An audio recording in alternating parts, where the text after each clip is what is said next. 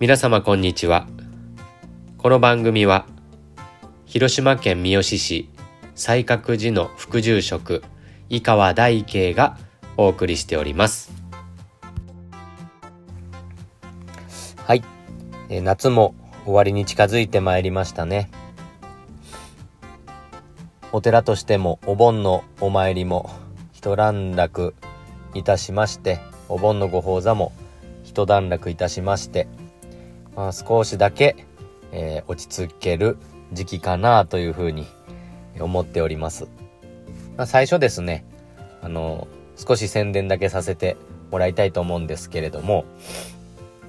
えーこの度仏教南無阿弥ラジオのですね、ツイッターをあの作ってみました。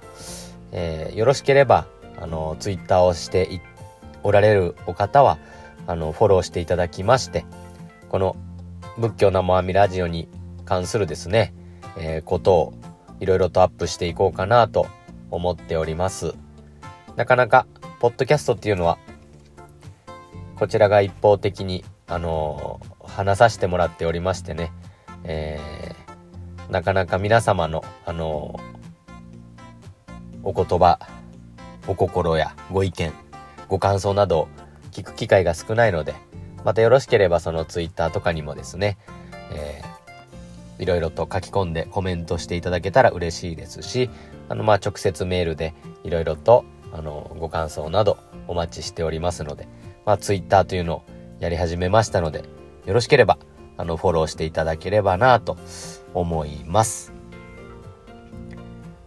まあ、あの、夏も終わるんですけれどもね、夏といえばセミでありましてね、えー夏を名残惜しむように、まだ毎日、ミンミンミンミン、つくつく帽子つくつく帽子と、いろいろ泣いておりますけれども、このセミに関する、あの、仏教の言葉がありまして、稽古春秋を知らずという言葉があるんですね。稽古っていうのはセミです。稽古、セミは春秋っていうのは春と秋。セミは春と秋を知らないっていうんですね。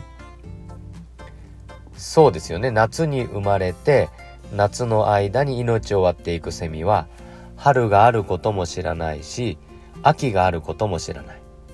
だからもっと言うと、夏というのが夏という季節であるということも知らないっていうんです。私たちもそうでありまして、そのセミのように、私たちは生まれてから、あー命を終わるまで、これが全てだと思っておりますけれども、そうじゃないっていうんですね。前もあったし、そしてその後もある。でもその前のことも後のことも知らないから、今がどういうことなのか、今がどういう命をいただいておるということなのかということもわからない。セミが春と秋を知らない。そのままそれは夏が夏であることを知らないように。我々も今までと、そして命終わった後のこと分かりませんから、だから今というのがどういう今なのかというのがわからないんだというふうに、えーいう言葉がね、稽古春秋を知らずということであります。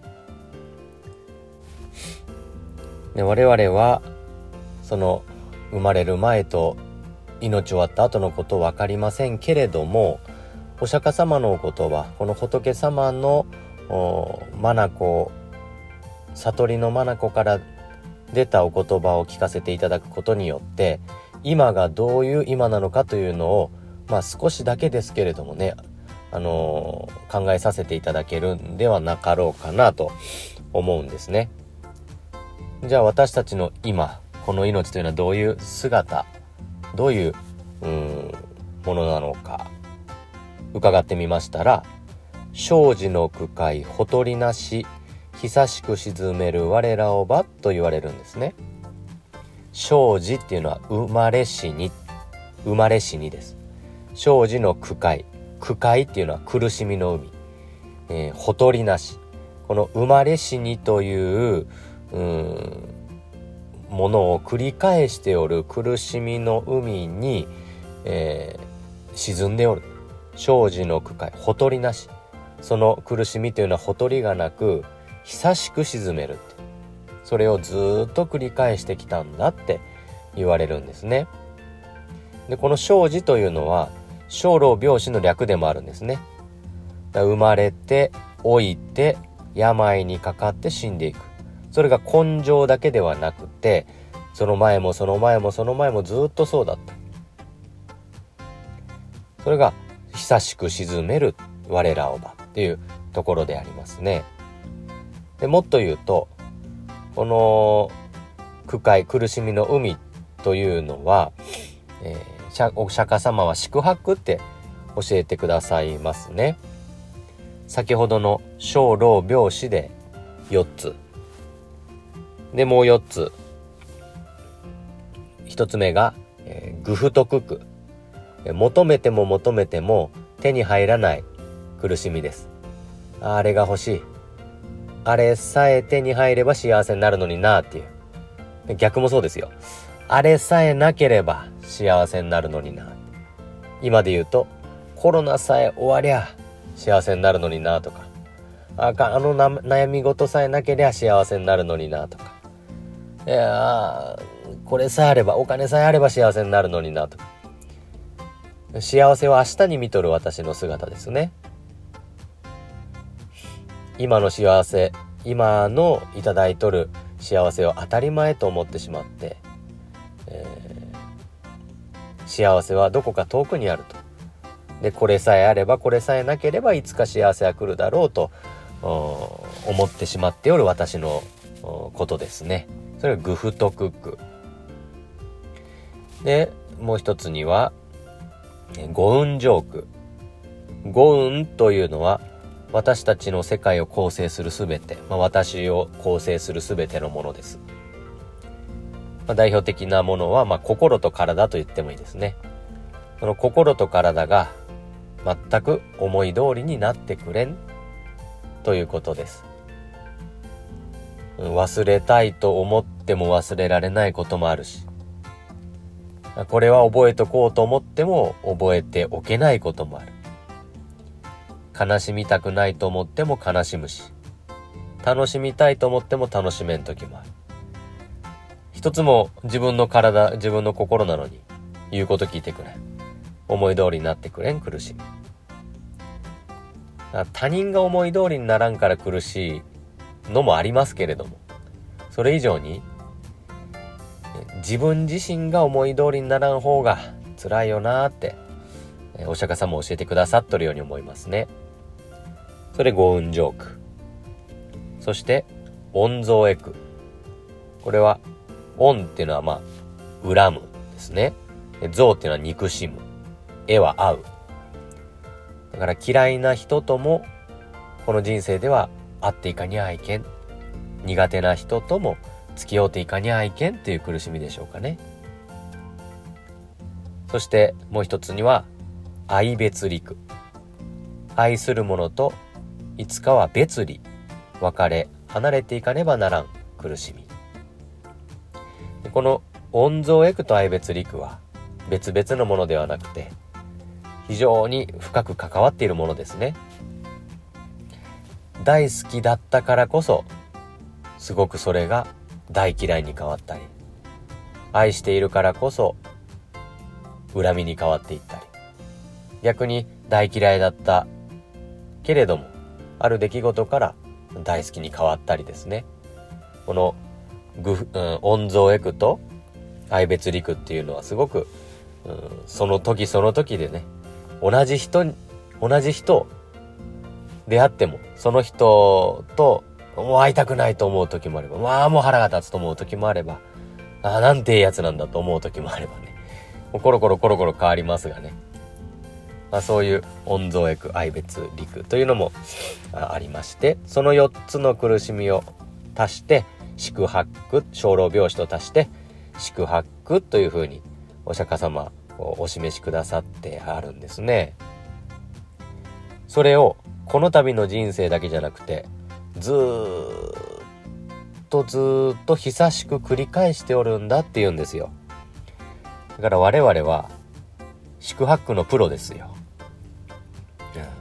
もう、何べんやったかわからん。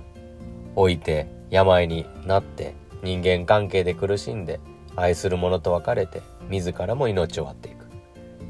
また生まれ、老いて、病にかかって、人間関係で悩み、えー、これが欲しい、あれが欲しい、もっと欲しいと手に入らん、手に入らんと悩み、これさえなければ、これさえなければと悩み、そしてまた死んでいく。これずっと繰り返してきた命なんだって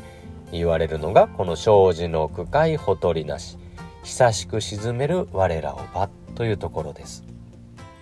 しかし、南無阿弥陀仏の働きというのは、この生じの区会を断ち切って次はこの生じの区会を繰り返すのではなくてお浄土の仏様として生まれさせるぞという働きが南無阿弥陀仏の働きなんだと教えてもらうんですね。そうするそう考えるとですねこのお念仏を申しながら生きていく人生というのは今回の人生が最後の生児の区会なんですね。最後の小老病死なんです。最後の御蔵へ句、最後の愛別陸、最後の愚不徳句、最後の五運上句なんです。そういう風にいただいてみると、少しだけですね、我々の苦しみも、ちょっと可愛いものに思えませんかね？愛しいものに。今回のこの老いというのは、まあそれは辛いことだけれども、この老いというのは、もうずっと繰り返してきたけれども、最後の老いなんだ。そしてこの病を抱えて生きておるけれども、この病というのも私が経験しうる最後の病なんだな。この人間関係の苦しみも最後の人間関係の苦しみなんだな。あこのあれさえあればこれさえなければっていうこの苦しみも最後の苦しみなんだな。そして大切な人と別れるのもこれも最後の愛別陸なんだな。最後の小老病死。最後の宿泊というふうに受け止めるところにもちろん病も老いも人間関係の苦しみも辛いものでありますけれどもそれが今回最後だとしたら少しではあるけれどもその苦しみも何か少し、うん、かけがえのないものと言いますか、うん、大切なもののように思います。もう二度と経験しませんよ。老いも病も。もう二度と人間関係でも悩まない。それが仏様の境外に生まれさせていただく。生老病死宿泊を超えていくということです。のでこの最後の生老病死ですね。宿泊の人生をですね一つ一つ噛みしめながら歩んでまいりたいなそんなことを夏のこのセミの時期に、え思わせていただくことでございます。それでは本日も、えようこそのお弔問でございました。